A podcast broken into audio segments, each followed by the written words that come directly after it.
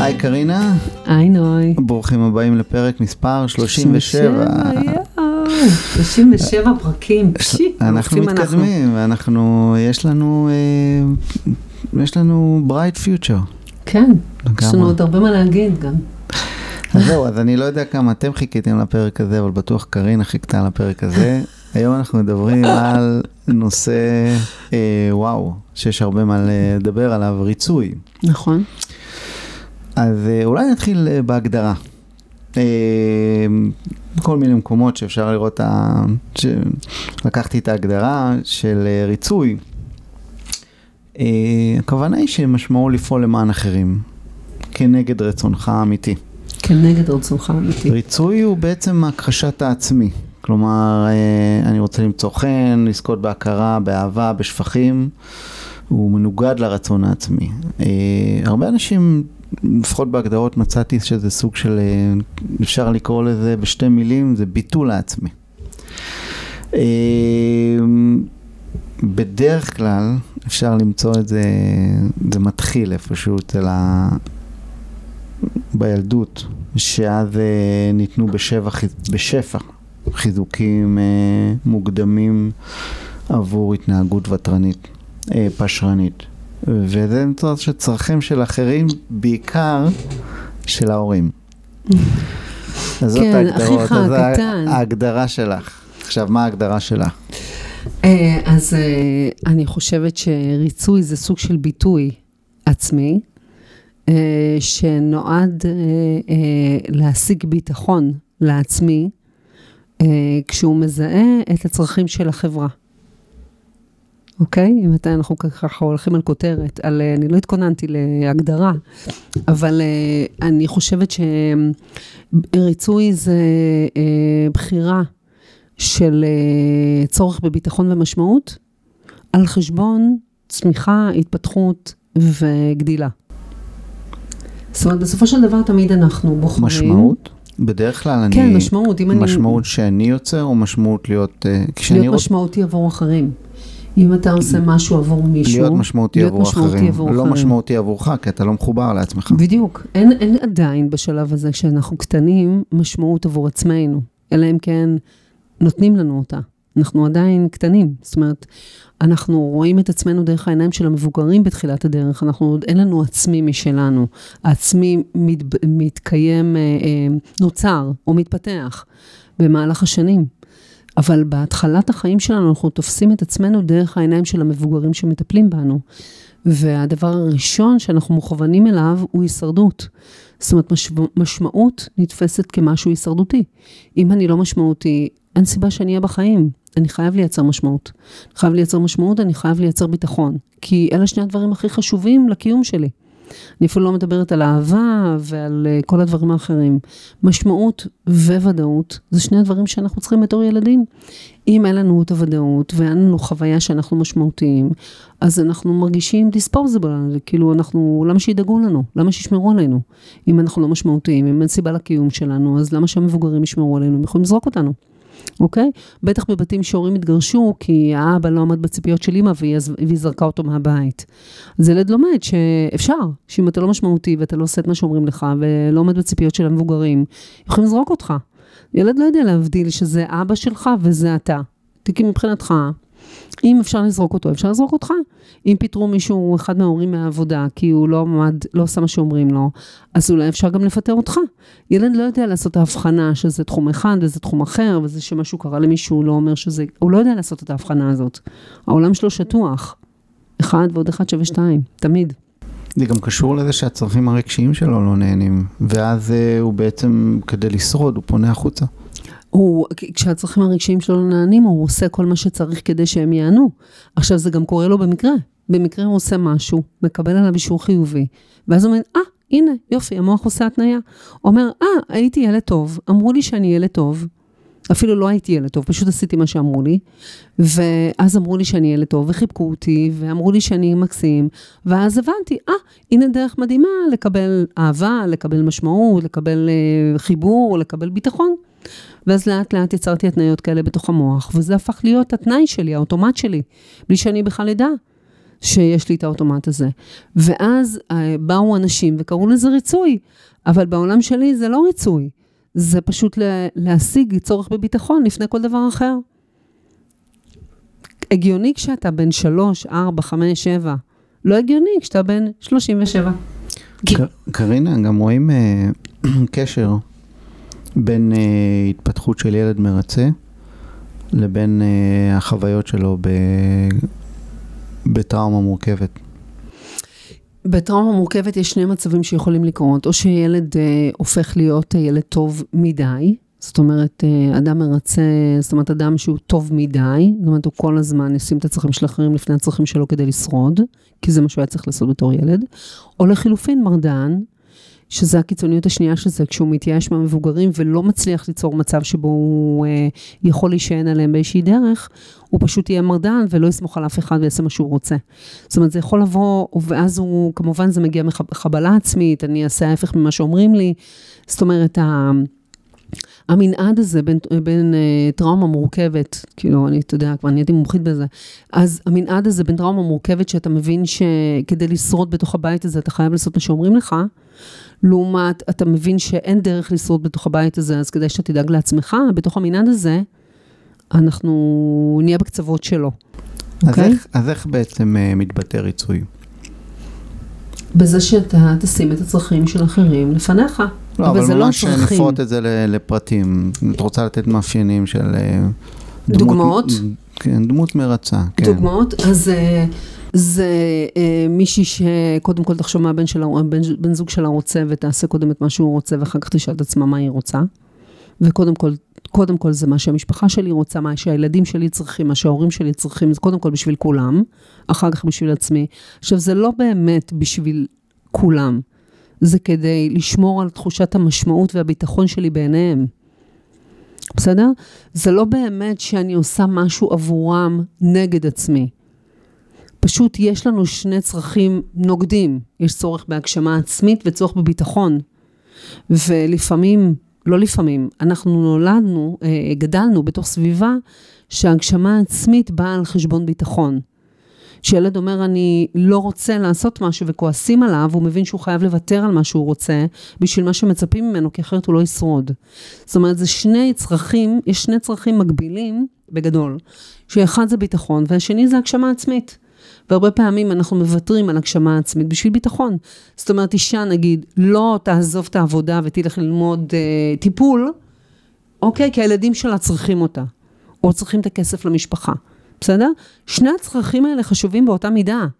זה לא שהיא באמת מבטלת את עצמה, היא פשוט בוחרת בצורך אחד שהוא ביטחון, אוקיי? ומשמעות בשביל המשפחה שלה, על חשבון צורך בהגשמה. בשני המקרים היא בוחרת, רק שאנחנו קוראים לזה ריצוי, אבל זה לא באמת ריצוי. בגלל זה הנושא הזה כל כך קרוב לליבי, ולא סתם אמרת שיש לי הרבה מה להגיד פה. כי אנחנו לא באמת מרצים, אנחנו בוחרים בצורך מסוים על בסיס צורך אחר, אוקיי? לפי מה שלמדנו בילדות. אנשים אומרים, אני, אני לא רוצה, לא יכול לחשוב על זה. מה לא בסדר בזה? אין פה שום דבר לא בסדר, זה פשוט להתבונן בזה. אתה יודע, המילה ריצוי, השיפוט עליה, או הביקורת עליה, היא, היא עושה את המילה הזאת קשה. אבל בפועל אין דבר כזה ריצוי. יש בחירה ב... משהו אחד שחשוב לי, לעומת משהו אחר שחשוב לי. כן, אבל אם אני מעדיף אה, באופן אה, סיסטמטי mm-hmm. את הצרכים של האחרים או לרצות אנשים של האחרים על פני הרצונות שלי או הצרכים שלי, יש בעיה. זה הצרכים שלך בכל מקרה. זה הצורך שלך בביטחון לעומת הצורך שלך בהגשמה. זה תמיד הצרכים שלך. פשוט כדי למלא את הצורך בביטחון, התרגלת למלא צרכים של אחרים. אני יכול לקבל את זה בצורה בסדר? אחרת. אתה, כן, אבל בשביל זה אתה צריך מודעות. זאת אומרת, בשלב באוטומט, לבחור להיענות על צרכים של אחרים, נתן לך ביטחון, מתישהו. באיזשהו שלב בן אדם מתעורר ואומר, רגע, אבל בסוף אין לי ביטחון. טוב, טוב שהתעוררת, מה שנקרא, עכשיו אפשר להתחיל לדבר. אבל בשלב הראשון, כשהיינו בני שלוש, ארבע, חמש, שש, לעשות מה שאימא אמרה, לעשות מה שאבא אומר, לעשות מה שהמורה אומרת, נתן לך המון תחושת ביטחון ומשמעות. אי אפשר לקחת את זה מאיתנו. אוקיי? זה שזה משתנה במהלך החיים ופתאום מה שהתאים לנו בגיל 4, 5, 6, שהצרכים שלנו היו 6, 7, או ושל המבוגרים מאיתנו היו ספציפיים, פתאום אנחנו, יש לנו יותר צרכים, יותר מערכות יחסים, מורכבות יותר גדולה, ואנחנו לא עושים חישוב מסלול מחדש, כאן בעצם מתחילה הבעיה. אבל בסופו של דבר אתה לא ממלא צרכים של אחרים, אתה ממלא את הצורך שלך בביטחון על ידי זה שאתה ממלא צרכים של אחרים. בסדר? ו- וזאת ההתניה, זאת הנוסחה. עכשיו, ברגע שהנוסחה הזאת היא מודעת, אז אנחנו מתחילים לשאול, האם בגיל 50 אני עדיין צריכה את האחר ואת מילוי הצרכים שלו כדי לדעת שאני קיימת ואני בחיים? ובהרבה מקרים כן. פשוט השאלה שצריכה לשאול אם זה נכון לך. זה עדיין, אם זה עדיין עונה, אני יכולה להגיד לך שהרבה אנשים נורא פוחדים לא לענות על צרכים של אחרים עדיין, גם בגיל 50. כי יש להם עדיין תבנית מאוד ילדית, שלא לענות על צרכים של אחרים, זה סכנת מוות. זה סכנה קיומית. אז מה בעצם ההבדל מבחינתך אה, למה שאנשים יכולים להרגיש כנתינה לבין אה, ריצוי? זה, זה אה, הבדל בנקודת המוצא. אה, נתינה מגיעה מאהבה, ריצוי מגיע מפחד. אז, וזה מאוד מאוד עדין ודורש המון שאלה פנימית לפני שעושים משהו, מה מניע את התנועה, פחד או אהבה. אם מה שמניע את התנועה זה פחד, זה אומר שיש שם צורך בביטחון, ולכן זה לא יביא לשום דבר חוץ מאשר more of the same. אנשים עדיין יגידו שאתה לא עושה מספיק, עדיין החוויה תהיה שאתה לא מצליח לרצות אף פעם. לעומת זאת, אם באים מתוך אהבה, ומתוך באמת, באמת רצון לנתינה, הנתינה הזאת תגיע בדיוק למקום הנכון עם הרגשות שמגיעים איתה. אז זה לא התנועה, זה לא העשייה עצמה, זה בעצם מה האנרגיה שאנחנו מביאים לתוך העשייה. והרבה אנשים באמת מתבלבלים, מה אני עושה בשביל אנשים הכל? את, כן, אבל אתה עושה מתוך פחד שלא יאהבו אותך. זאת התנועה. לעומת זאת, אם אתה עושה משהו מתוך אהבה, אז זה קודם כל אהבה לעצמך. ומשם מתחילה האהבה, משם אתה בודק מה נכון לך, משם אתה בודק מה יעשה טוב לך ולאחר, בו זמנית. לא איך אתה מוכר את עצמך בשביל ביטחון, מדומה. כי לא באמת יש קשר, ההורים שלך באמת לא היו זורקים אותך מהבית, כי, כי לא שטפת, אני יודעת, לא התקלחת. הם לא באמת יזרקו אותך מהבית, בסדר? זה רק החוויה שלך שיזרקו אותך מהבית.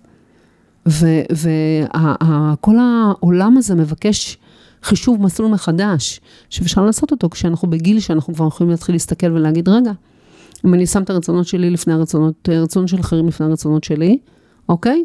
זה לא באמת נכון, אני פשוט שם רצון שלי לביטחון, לפני רצון שלי בהגשמה. Mm-hmm.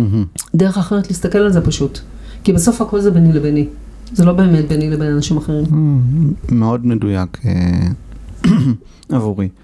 אה, יש טענה שאגב, שרבים מהם הופכים להיות, אה, או בוחרים להיות פסיכולוגים, עובדים סוציאליים, נכון. מורים, או...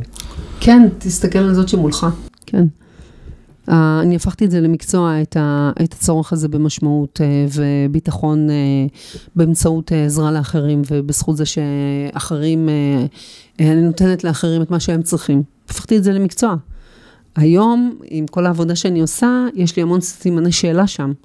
ומתחיל להיפתח לי לאט לאט צוהר יותר גדול של שאלה האם אני באמת צריכה לענות על צרכים של אחרים כדי להרגיש בטוחה בחיים. וזה תהליך, אפרופו פוסט-טראומה מורכבת, שהוא תהליך שאני כל הזמן שואלת את עצמי שאלות בתוכו, מתוך מודעות, האם אני פועלת מתוך פחד, האם אני פועלת מתוך אהבה, וכל הזמן נקודת המוצא הזאת היא בעצם נר לרגליים. מאז שהתחלתי לשאול את עצמי את השאלה הזאת, במקום לשאול את השאלה אם אני עושה או לא עושה, אלא השאלה אם אני עכשיו עושה, אני עושה כדי לקבל ביטחון במשהו, או שאני פשוט באה לתת אהבה. והשאלה הזאת היא שאלה שהייתה בחיים שלי דרמטית. היא, היא הייתה לי דרמטית, אני חייבת להגיד לך שהיא דרמטית לי. כי מאותו רגע אין שיחת ריצוי. זה או שאני עושה מאהבה או שאני לא עושה בכלל. חד משמעית. וכשאני מזהה מקומות של פחד, אני מסתכלת על זה ואומרת, אוקיי, בואי תשימי לב, יש שם מקומות של פחד, קודם כל תהיה ערנית, כי לא תמיד זה כזה קל לשחרר את הפחד ו- ו- ולא לעשות. ולפעמים כן, אני פועלת מתוך פחד ואני מודעת לזה. יותר ויותר אני כובשת את המקום של לפעול מתוך אהבה, כי אני רוצה להיות עם לב פתוח ולהיות באהבה. וריצוי לא מאפשר להיות באהבה, כי אתה פועל מתוך פחד, ופחד ואהבה, הם לא יכולים להתקיים באותו רגע. זה או שאנחנו, אפרופו מערכת העצבים שלנו, או שאנחנו בפרסימפטית, שזה אהבה, שלווה וכולי, או שאנחנו בסימפטטית, שזה מתח ו- ופחד. ו- והאיזון הוא באמת לזהות, וגם לזהות שלפעמים יש לי גם פחד וגם אהבה, אבל כמה יש לי יותר. ולכן זה הופך להיות ממקום של שיחת ריצוי, לשיחה של מאיזה מקום אני פועל, מה נקודת המוצא שלי. ו- ולעבוד עם נקודת המוצא שלנו, ולאט לאט לזהות, אם יש מקומות של פחד, לשים סימני שאלה, האם יש באמת סכנה. אוקיי? האם הסכנה היא באמת רלוונטית. יש אה, שאלה ש... שמעניינת אותי, היא עלתה, היא עלתה קודם עם הדברים שאמרת לגבי משמעות. כן. אז קודם כל אנחנו מדברים פה על, על, על באמת אה, שההקשבה היא החוצה במקום פנימה. עכשיו, נכון. אה, דיברת על סיטואציה שבו אני יכול להיות משמעותי עבור אנשים אחרים, אבל זה לא בהכרח אה, אה, משמעות עבורי. אני מנסה לדעת אם יש מצב אה, הפוך, שבו אני מקשיב פנימה ומוצא משמעות אה, בחיים שלי. לדוגמה, סתם זורק משהו, מחליט שאתה, אחד זה לבנות ארגון צדקה כזה או אחר. Mm-hmm. האם יכול להיות מצב שמבחינתי זה יהיה משמעותי, אבל זה לא יהיה משמעותי עבור אחרים? כלומר, מצב הפוך, הבנו שזה יכול לקרות. אם אתה, אם אתה מרצה, אז אתה יכול כאילו לעשות דברים שלכאורה משמעות, תהיה משמעותי לאנשים אחרים, אבל זה לא בהכרח יהיה משמעותי עבורך. אז זהו, שאני חושבת שזה יהיה משמעותי עבורך, עבורך, עם המשמעות שאתה נותן לחיים שלך, זה לרצות אחרים. לעשות עבור אחרים את מה שהם רוצים, זה המשמעות שאתה נותן לחיים שלך. אתה מבין? זה, מה שאני מנסה להגיד לך, שבסוף הכל זה בינך לבינך. אבל זה לא נובע מהקשבה פנימה. ולא בכלל מול אחרים. כן, אבל זה לא נובע מהקשבה פנימה. זה לא נובע מהקשבה, זה אוטומט. נכון. ההקשבה זה להתחיל לשים סימני שאלה, ולשאול את עצמי, מה יעשה, מה יהיה משמעותי עבורי, אוקיי? בלי קשר אם אחרים יאהבו את זה או לא יאהבו את זה. אבל משמעותי עבורי. בהכרח אמור להיות מן הסתם משמעותי עבור אחרים, כי אחרת לא הייתי מוצא עניין בזה. כלומר, אם אני לא מביא שום דבר, שום uh, ערך לאף אחד בהקשר של מה שאני עושה, אז מן הסתם זה לא יהיה פעולה שאני אמשיך איתה. לא יודעת, זה התניה. כי האם יכול להיות שאתה תעשה משהו שהוא משמעותי עבורך, גם אם אף אחד לא נהנה מזה? למשל, כמו בפרק הקודם עם הקטע של הספורט. גם אם אתה נהנה מספורט, עושה ספורט, פועל בספורט, יוצר משמעות, יוצק משמעות לצומות ומה זה עושה לך. יוצק משמעות לספורט ומה זה עושה לך. יוצק משמעות לתזונה ומה שזה עושה לך. האם אתה צריך בכלל את החיכוך עם העולם החיצון כדי להרגיש משמעות? זה זווית אחת. זווית אחרת זה, ככה היקום ברא את זה, שאם אה, משהו נותן לך משמעות, כנראה שהוא נותן גם למישהו אחר משמעות. ככה היקום ברא את זה שאנחנו בעצם מהדהדים. אוקיי? שהצורך שלך עונה כנראה גם על צורך שלי. בסדר? אנחנו, כי אנחנו אחד. אז אם, אם אתה מקים ארגון צדקה, כי הלב שלך אומר שזה מה שצריך לעשות, כנראה שיש מישהו שצריך את זה. כי אחרת לא היית, לא היה לך את הצורך הזה. אבל כן, יש את ההדהוד הזה, יחד עם זאת גם יש משמעות שאתה יוצק לחיים שלך, גם אם אף אחד חוץ ממך לא נהנה מזה ישירות. עכשיו בעקיפין, כשאתה יוצא לעשות פעילות גופנית, או אוכל כמו שצריך וכולי, כולם מרוויחים מזה. כי אתה יותר רגוע, יותר שמח, יותר שלב, יותר... זאת אומרת, היכולת שלך ליצוק משמעות, לחיים שלך מתוך אהבה, היא בהכרח יותר תעשה טוב לסביבה שלך, מאשר אם אתה תרצה או תחיה מתוך ביטחון או פחד. בהכרח אנחנו בנויים ככה, שכשאנחנו עושים טוב לעצמנו, ואנחנו יותר מאושרים, כל הסביבה מרוויחה. בניגוד למה שסיפרו לנו, אתה יודע. כן. Mm-hmm. אפשר לומר שריצוי הוא, הוא מנוגד לאינטואיציה. אה, הוא מנוגד לאינטואיציה, אני, אני, זהו, אני, יש לי בעיה עם המושגים האלה. הוא גם אינטואיציה, אינטואיציה של פחד. אינטואיציה מאוד עמוקה, אה, אינסטינקט בוא נקרא לזה, בסדר? בוא נפריד בין אינסטינקט לאינטואיציה, בסדר? אז זה אינסטינקט אוטומטי, שהמטרה שלו זה הגנה, זה שמירה, זה ביטחון, והאינטואיציה זה הלב, אם נסתכל על זה ככה. כן, אני מסתכל על, ה, על התפקיד של האינטואיציה בתור משהו שהוא אמור אה, להנחות אותך, המצפן. להדריך אותך, המצפן שלך. להגשמה. נכון. יש את האינסטינקט שהוא מכוון להישרדות. אז פחות הייתי מגדיר את זה בהיבט כן, הזה. אז, אז כן. אני, ההבחנה הזאת של אינסטינקט כן. ואינטואיציה, אוקיי. אז כן, אז אה, מנוגד לאינטואיציה, יותר מחובר לאינסטינקטים החייתיים שלנו, של ההישרדות. שמתאימים לגיל הצעיר שלנו. בקליניקה שלך או באופן כללי, מהידע הכללי, את רואה אה, שוני בין נשים לגברים בעניין הזה? כלומר, יש יותר נשים מרצות מאשר? כן, חד משמעית יש יותר נשים אה, שאומנו מגיל, נקרא לזה ככה, אומנו מגיל צעיר, אה, לזהות צרכים של אחרים ולתת להם את זה. אני חושבת שזה גם האבולוציה או המוח שלנו, של נשים, הרבה יותר אה, יודע לזהות צרכים של תינוק. כי בדרך כלל נשים הן אלה שמטפלות יותר בתינוקות, אז הן יותר מיומנות לזהות צרכים של תינוק בלי שהוא יבקש אותם, בלי שהוא יגיד אותם, כי הוא לא יודע עדיין לדבר. ולכן האינטואיציה שלנו, של נשים, הרבה פעמים, סליחה על הזה, אה, יותר אה, מפותח, מפותחת לזהות צרכים של אחר, ולתת לו את זה, אוקיי? וכשזה מגיע למקומות נוספים, שזה לא מול הילד שלנו, זה מתחיל להיות הרסני. וגם מול הילדים שלנו באיזושהי נקודת זמן, כשהם כבר יודעים לתקשר את הצרכים שלהם, גם שם אנחנו מתבקשות לעבור מ... להבין מה האחר צריך ולתת לו את זה, ל... לדאוג רגע למה אנחנו צריכות ולתת לעצמנו את זה, וזה מעבר שלנו כנשים יותר קשה לעשות. גם חברתית יותר קשה לנו לעשות. וגם לצערי הרב, אנחנו גם כאימהות עושות את זה עם הילדים שלנו. זאת אומרת, אם זה בנות, אנחנו יותר מבקשים מהם להבין מה, מה, מה כל המשפחה צריכה ו, ו, ולעשות יותר דברים בבית וכולי, ובנים, אנחנו, מה שנותנים להם ליהנות מחמת הספק, הוא לא חייב לעזור בבית, הוא לא... אנחנו כחברה חייבים לעזור לפתח לשני המינים את היכולת לראות את הצרכים של הצד השני ואת הצרכים שלנו, ולאזן בין הצרכים, ל- ללמד תקשורת משא ומתן בין צרכים של שני הצדדים. ואפרופו, הראת לי לפני כן תקשורת אה, מקרבת, אני חושבת שבשביל להיות מסוגל לנהל משא ומתן, חייבים להבין קודם כל את התנאים למשא ומתן, כל אחד בתוך עצמו. ואם אנחנו כל כך מורגלות כנשים אוטומטית לראות מהצד השני צריך לפני מה אנחנו צריכים כדי לשרוד וכדי להרגיש בטוחות ומוגנות, כי גברים דאגו לנו, כי דאגו לנו פיזית כל השנים, אז זה משהו שמתבקש רגע איזון. ו- וכמו שאתה מכיר אותי, אני לא מתייחסת לזה כטוב או רע ולא ממקום שיפוטי, אלא אני יותר מבינה איך המוח שלנו התפתח כתוצאה מאתגרים ודברים שאנחנו מתמודדים איתם, ואנחנו, מה לעשות, אנחנו חיות מפותחות, ואנחנו עדיין חיות. ולעבור למקום שאנחנו יוצאים ממקום של חיות למקום של תודעה, זה המון עניין של ידע, של לדעת, להבין, אה, להתפתח, אה, ולהיות יותר ערים למנגנונים שמנהלים אותנו, ולדעת להבין את הצרכים שלנו, את הערכים שלנו, את האינטואיציה שלנו, ולכוון אותה, במקום אה, לתת לה להוביל אותנו, לתת לה אוטומטים להוביל אותנו. זה תהליך, זה תהליך שאנחנו נמצאים בו עכשיו. בגלל זה היה לי גם חשוב שנעשה את ה... את הפודקאסט הזה, ו, ושאנשים יתחילו לשאול את עצמם, רגע, מאיזה מוטיבציה אני פועל? האם אני פועל מפחד? האם אני פועל מאהבה? איך אני עובר מפחד לאהבה? האם הדברים שאני מפחד מהם עדיין רלוונטיים?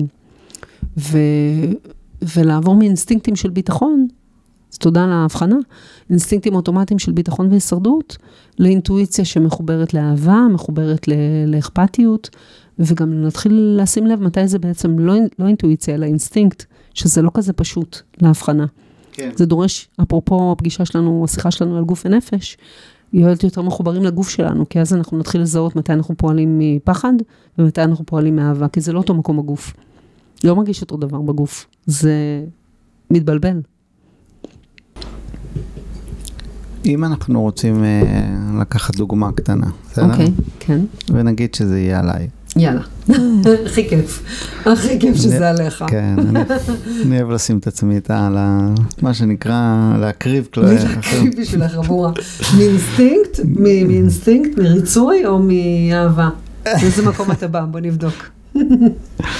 תמיד מאהבה, מההיכרות שלי איתך, כן.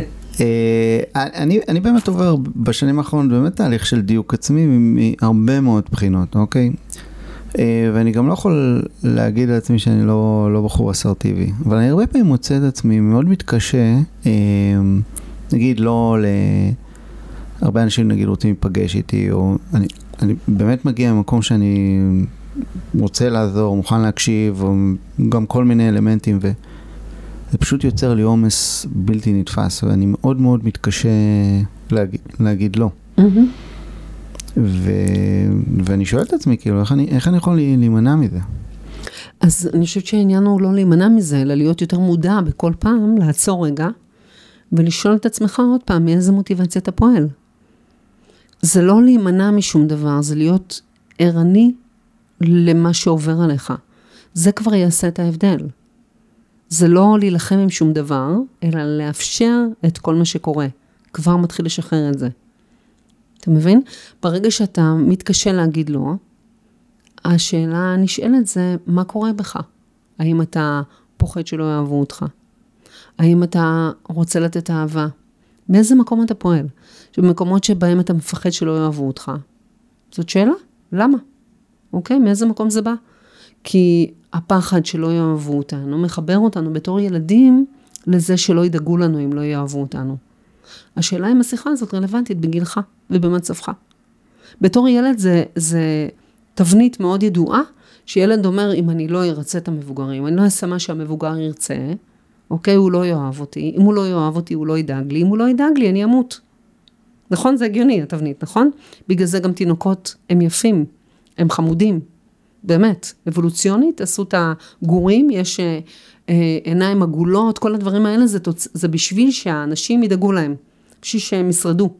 כי אם הם לא היו חמודים, אולי הם לא היו מתחברים כל כך ללב. אבל השאלה היא, בגילך, עדיין הצורך, אם לא יאהבו אותך, זה אומר שאתה לא תשרוד. אני פחות מסתכל שאלה. על הכיוון הזה, יותר מסתכל, א', אה, שא', אני באמת מגיע ממקום של אהבה, mm-hmm. והדבר השני, הרצון שלי להיות משמעותי. אהבה למי? ומשמעותי למי? קודם כל, יש לי אהבה לאנשים, כן. נכון, אבל איפה האהבה לעצמך? כי כשאתה מדבר על מתוך אהבה, זה קודם כל אהבה לעצמך. אם אתה, כרגע חשוב לך אהבה לאנשים, ומה שאתה עושה זה פחות נותן אהבה לעצמך, אז אתה נותן פחות אהבה, נקודה. כאילו, אין לך אהבה לתת. אתה, המרחד שלך ריק, מה אתה נותן? אתה מכיר את הרב ורשבסקי? שמעת עליו? לא. אני צריכה להכיר לך את הרב ורשבסקי. אז הרב ורשבסקי אומר את המשפט הבא. הוא אומר, אתה נותן כשהכוס שלך מלאה, את מה שנשפך. בסדר? אחרת אין לך מה לתת. זה הכי קלישאי וזה הכי נכון. כי איזה אהבה אתה רוצה לתת אם אין אהבה? אם אתה לא נותן אהבה לעצמך, אז אין אהבה. אם אין אהבה, מה אתה, מה אתה נותן? אתה נותן תסכול, ואתה נותן תחושה שסחטו ממך את המינימום, את, את כל מה שיש בך. אז זה כל הזמן השיחה הזאתי, כשאני אומר משהו ואני מדבר על משמעות, עד כמה אני מרגיש משמעותי, ועד כמה אחרים יותר משמעותיים ממני. כי בסוף אני חי עם עצמי. אין אף אחד בסוף חוץ ממני ומהחוויה שלי עם עצמי. אז האם אני מרגיש משמעותי כשאני נותן למישהו משהו שאין לי? האם אני מרגיש שאני אוהב, שיש בי אהבה, כשאני נותן למישהו אהבה ולא נותן לעצמי אהבה? כי אני חי איתי, בתוכי בסוף. זה בסוף מרוקן אותי, לא ממלא אותי. אז רציתי לתת אהבה, רציתי להיות משמעותי, אבל לא מרגיש משמעותי כי לא הקשבתי לעצמי. אני לא מרגיש אהבה כי לא בדקתי מה קורה בתוכי. אז יופי, אז אני מסתובב עם תחושת חוסר משמעות, וחוסר אהבה בסוף. ועם עצמי אני מסתובב, אז לא מימשתי את הצרכים של עצמי, אז מה אני נותן לאחרים? בסוף אני אכעס עליהם שהם, uh, בגללם, לא נתתי לעצמי את מה שאני צריך. אני הופך אותם למקרבנים, אותי. אני עכשיו הופך להיות קורבן של הצרכים של האנשים וזה. כאילו, למה זה מגיע להם להרגיש ש- שהם מקרבנים אותך? אתה מבין? זה, זה מה שקורה לנו כשאנחנו, אפרופו, מרצים. אנחנו הופכים מישהו אחר להיות האלה שמתעללים בנו, במקום להבין שאנחנו אלה שבחרנו לתת להם משהו שאין לנו לתת כרגע. ואף אחד לא אשם. זו בחירה שלנו, רק אנחנו צריכים לראות אותה. ואם אנחנו לא רואים אותה, אז אנחנו נמשיך לעד להיות קורבנות של הסביבה, של אנשים. אנחנו לא באמת מרצים, אנחנו חיים בתוך המנגנוני קבלת החלטות שלנו, ואם אנחנו לא נבין אותם ולא נסתכל להם בעיניים, אנחנו נמשיך לחיות כמו קורבנות. לא נוכל גם להתקדם, כי אז יהיה יותר אנשים שעלולים לקרבן אותנו, אז אנחנו מצמצמים את החברה שלנו למינימום, ומפחדים לפתוח חברה, לפתוח עסק, לעשות דברים אישיים אחרים, כי אנחנו לא מסוגלים לנהל את המערך הרגשי שלנו. אין הגשמה עצמית ככה. איך שלא נהפוך את זה הכל בסופו של דבר מתחיל בנו. מתחיל ונגמר בנו, כן, כן. אה, כן, חוויית החיים היא בתוכנו. קרינה, אנחנו לקראת סיום, הייתי אה, מבקש שתסכמי בכמה מילים. א', אה, מה המנגנונים שאנשים יזהו ריצוי? אפילו יש אנשים אולי שזה לא יהיה בצורה של אוקיי 100%, אולי בחלקים מסוימים.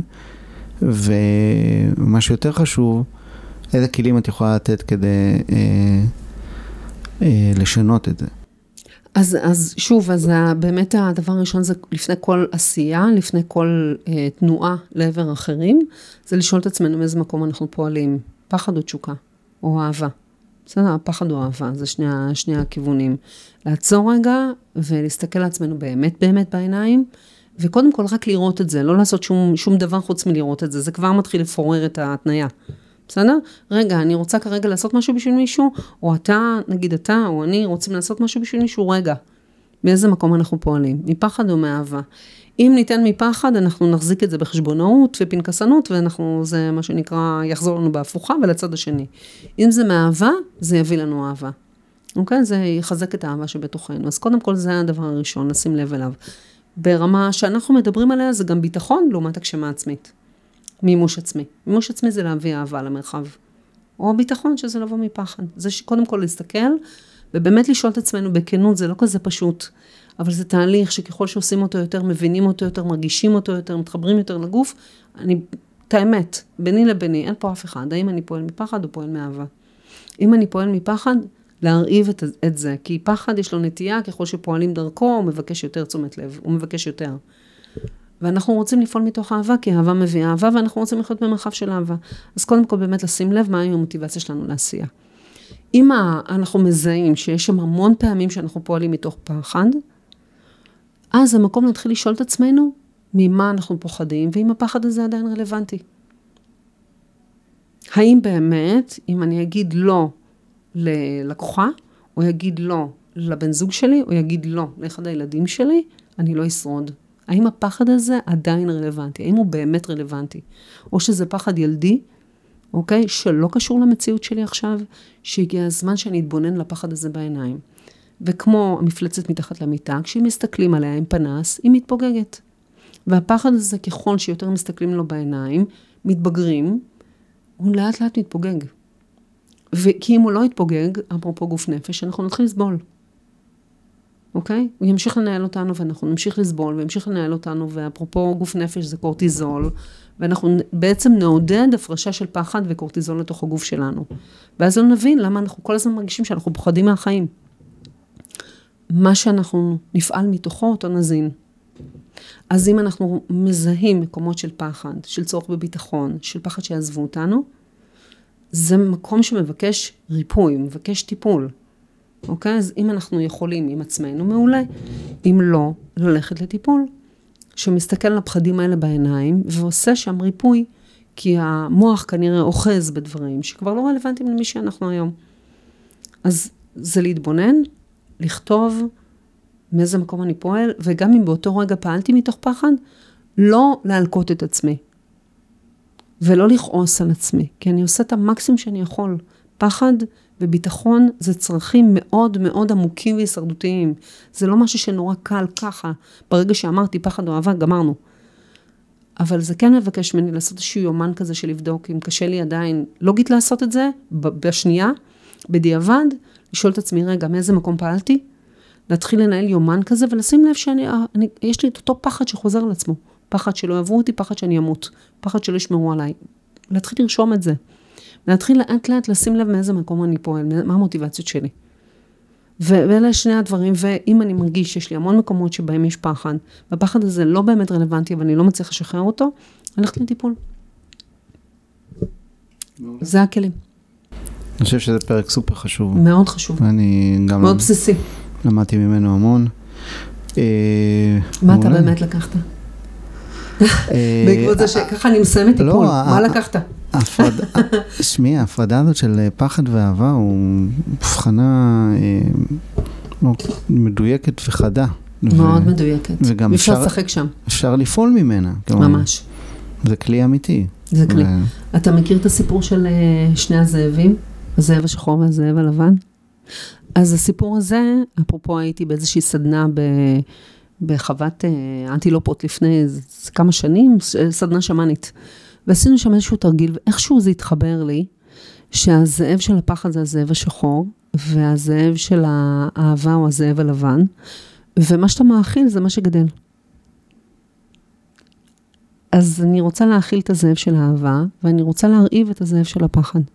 וזה הפך להיות בעצם אה, אסטרטגיית החיים שלי. כדי לעזור לי להתמודד עם פוסט-טראומה מורכבת ולהמשיך להתפתח בחיים שלי, זה פשוט כלל פשוט. לא כזה פשוט, אבל כלל פשוט. אני מרהיבה את הזאב של הפחד, כי אם אני מז... עושה את מה שהוא אומר, אני בעצם מאכילה אותו. ואז אני מרהיבה את הזאב של הפחד, ואני מאכילה את הזאב של האהבה. וזה הכלל שלי. זה הכלל שאיתו אני פועלת מאז, והוא מאפשר לי באמת לקחת כל סיטואציה ולבדוק אותה דרך הפריזמה הזאת, כי ככה המוח עובד, הוא נמנע מכאב ושואף לעונג. אז אני פשוט אה, משתפת פעולה עם המוח ולא מתווכחת איתו, ברמה הכי בסיסית. מקלה על כולם, על עצמי, על המוח שלי, על הפעולות שלי, על אנשים שמסביבי. יש יותר שקט במרחב. כן. יותר אהבה. אני חושב שאנחנו גם חוזרים על זה לא מעט אה, מתחילת הפרקים, זה בעניין הזה של אהבה, שאהבה בעצם היא גם בהשפעה שלנו, כלומר זה אהבה כלפינו ואהבה כלפי אחרים, זה אנחנו אהבה ואנחנו אנחנו לא... אהבה. אנחנו לא מחכים שיאהבו אותנו. ממש לא. אם נחכה, אה, זה לא יקרה כנראה. כי אנחנו לא נרגיש את זה, אם לא נרגיש את זה בתוכנו. אז זה שווה. זה, זה, מה שאמו, זה מה שעושה הפודקאסט הזה, הוא נותן אה, אופטימיות, נכון. סיבה לאופטימיות. אז אה, תודה רבה קרינה. תודה לך. כרגיל. ועד כאן. תודה אה, לך, אני אוהבת אותך ממש. אה, בכיף. ותודה לכם. ותמשיכו לתת לנו ו- פידבקים כן. ולשלוח לנו הודעות, ואנחנו רוצים שהפודקאסט הזה ייגע בכמה שיותר אנשים. ו... אה, בהחלט. כן, בהחלט, והכל אה, באהבה. הכל באהבה. ביי. ביי ביי.